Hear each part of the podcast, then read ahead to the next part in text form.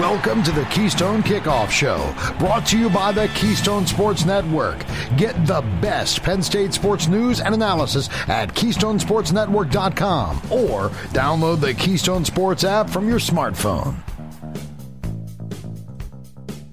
Hello and welcome to the Keystone Kickoff Show. I'm Jim Galante along with T. Frank Carr. T. Frank, after a bit of a snowstorm over the weekend, we've got some spring weather coming in this week. So, what else are we to do but start to think about spring football, right? Absolutely. I can't wait for the next uh, spring snow that results in 70 degrees the next day and it's all gone like it never happened. Bite your tongue about more snow. I'm done.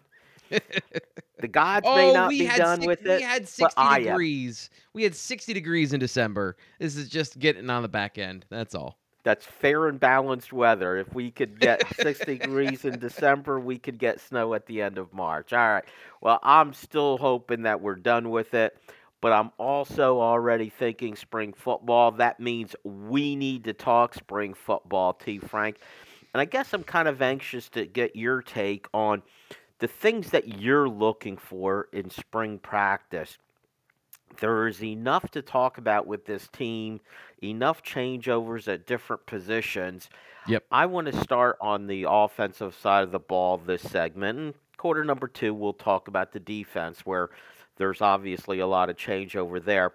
Let's start on offense. And if you don't mind me asking position by position, I'm going to start with the offensive line, T. Frank. Sure. What is going on there? Is it a jumbled mess, or are there things kind of settling in there? Uh, well, it de- again, it depends on what Penn State fan you're asking about. Is it a jumbled mess? Is this the most incompetent coaching staff in America, or is this a work in progress? um, so uh, it's a very incomplete picture. I'll say that because a, a couple of players that are going to factor in are not on campus, including transfer Hunter Nourzad. So, not to say that anyone is guaranteed a starting spot, right? But you're he's he's a guy that's coming in and he's going to be factoring in as a as a starter on the offensive line in the fall. So, right off the bat, we have a bit of an incomplete picture here, but my general feeling about what they've done on the offensive line is there's enough competition on the interior to make a difference and make it so that this is not a situation where you don't have anybody pushing anybody. There's going to be competition, there's going to be people vying for starting spots, and there's more talent. So, can that bleed over to the tackle position is the question. Uh, and then the, the obvious guy you look at is Landon Tengwall there, or is he of value as a starter on the interior? That's what I'm going to be looking at early in spring football is are they still playing him and cross training him at tackle or is he pushing to be a starter at one of the guard positions because that's my prediction is that he could be a difference maker at guard um, but they don't have a lot of tackle depth and a lot of tap- tackle talent to push the guys that are there so my general overview is that the interior is pretty good actually um, with some issues that we'll get into in a second but that's kind of the high level look at the offensive line. Well, let's look at a little more specific then. Let's get down in the weeds. Mm-hmm. What do we know? Do we have a player at a position anywhere along the offensive line that you say, "Yep, pencil him in"? Uh, no. Well, yes, yes, we do.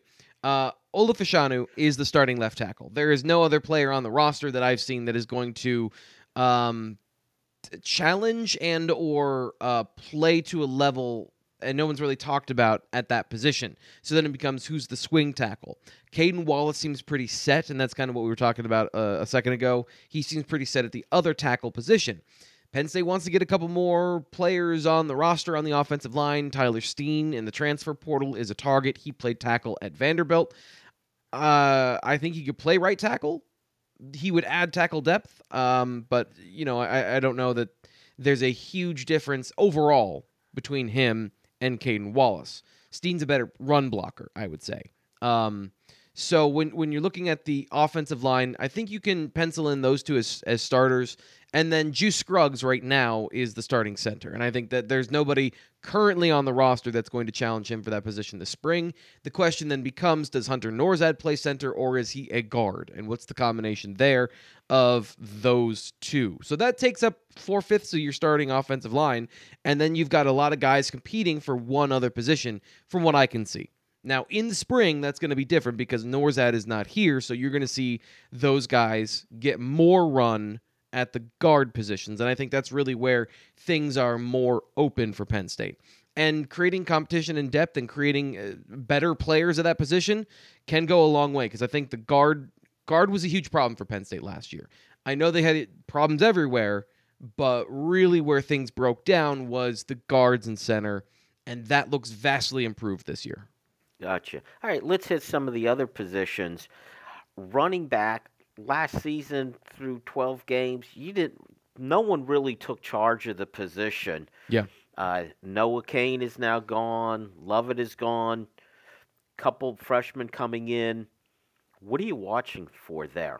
First thing, and I, I don't mean to uh, double back here, but one last thing about the offensive line that I wanted to bring up is I'm a little more encouraged at the progress of Sal Wormley uh, so we saw him. I saw him lifting during max testing day. Now he was lifting a normal human amount of weight and not a superhuman amount of weight like the rest of the offensive line. So I don't know where he is. I genuinely have no idea where he is on his recovery uh, track. But it would be a year in training camp. So that's again what I'm talking about. More encouragement along the offensive line. I have more positive momentum there in my mind when it comes to that particular player of depth, experience, some more talent that's a good thing there. So I just want to throw that last thing in. Uh, and then uh, you were asking you're asking about the running back position. Yes. What is there a guy in particular you're looking at in the no. spring or overall? what do you look at? I mean, there's a story there. I think this spring. Yes, for sure. Now the easy answer is Keyvone Lee was the starter. Keyvone Lee is going to be the starter. There was some positive momentum for him at the end of the season. Um, but I think that's tentative positive momentum. He has to stave off some talented players. I maybe it's right or wrong. I look at this position when it comes to running back as far as the roles that you can fill because it's going to be a committee and everyone has to be an early down back. So that is kind of a moot point. If you can't be an early down back, you're not going to get a series. Penn State goes by series. But if you're going to say the guy that starts the game, the guy is your early down back in the in a sense of a game, Keyvone Lee is going to be that guy until further notice. Uh, another guy that can do that, and we'll have to see if he's a redshirt candidate or not, is Kaytron Allen as a true freshman. Very mature game, I think. Uh, you know, when it comes to reading blocks and doing things properly, he was trained well at IMG Academy. So he's got a really well-rounded game, big physical player to come in similar to Kaytron uh, Allen, or sorry, to Keyvone Lee, in that not great speed, but brings tackle breaking ability and that maturity. So I think those two guys kind of fit into the same category in my mind. I then look at guys that are I would consider explosive backs, and this is where you've got uh, Devyn Ford, Caziah Holmes, Nick Singleton. Where's the freshman in that ranking? Where's Devyn Ford in that ranking?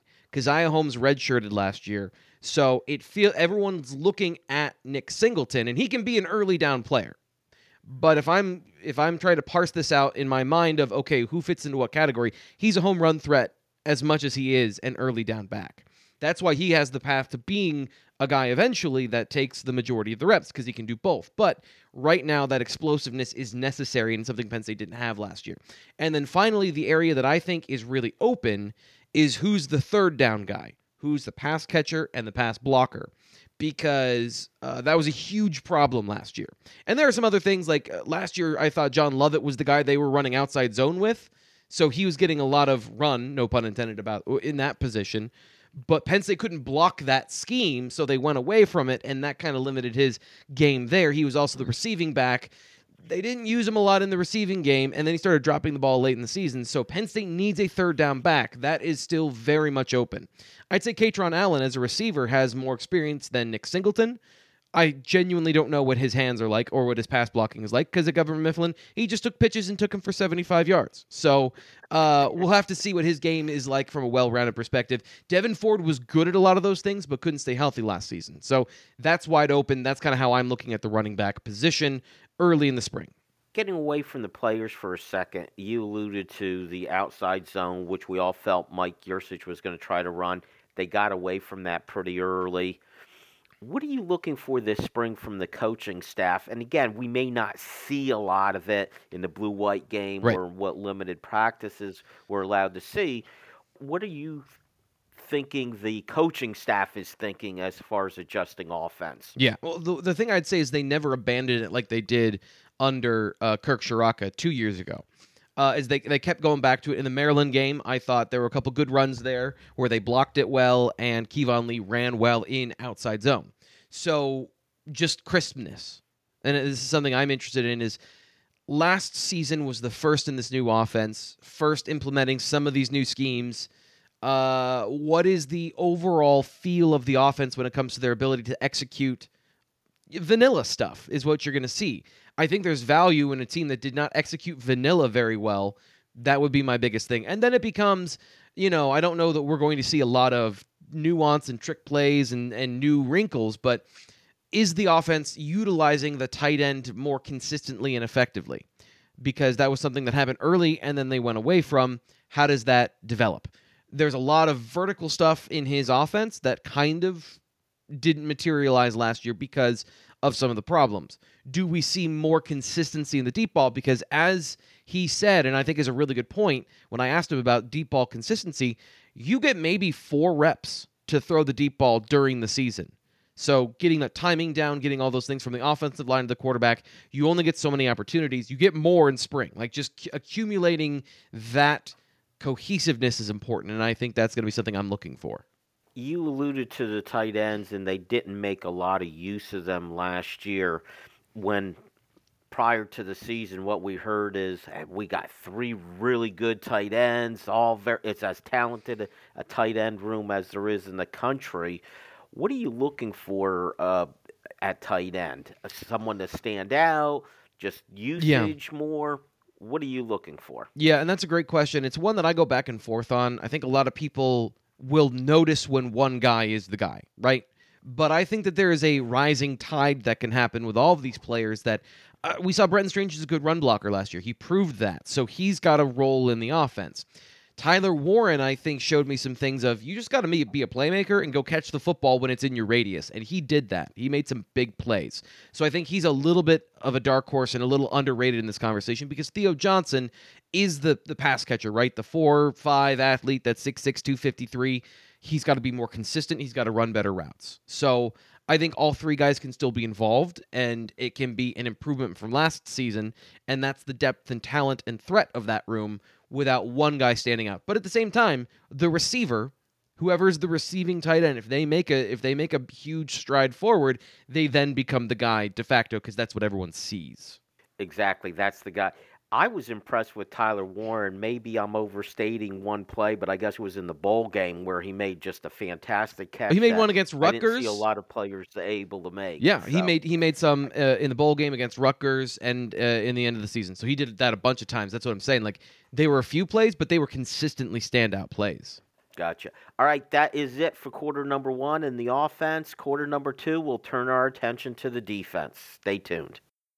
This is Jim from Keystone Sports. You know, a lot has changed about State College, but one thing that hasn't is W.C. Clark's coffee roasters on Calder Way. 30 different varieties of specialty coffee beans sourced from over 25 countries and roasted with love each morning in Happy Valley for over 45 years. We'll ship our fresh roasted coffee from our doorstep to yours. That's right, you can now order online at statecollegecoffee.com. So go to statecollegecoffee.com and use discount code KSN at checkout.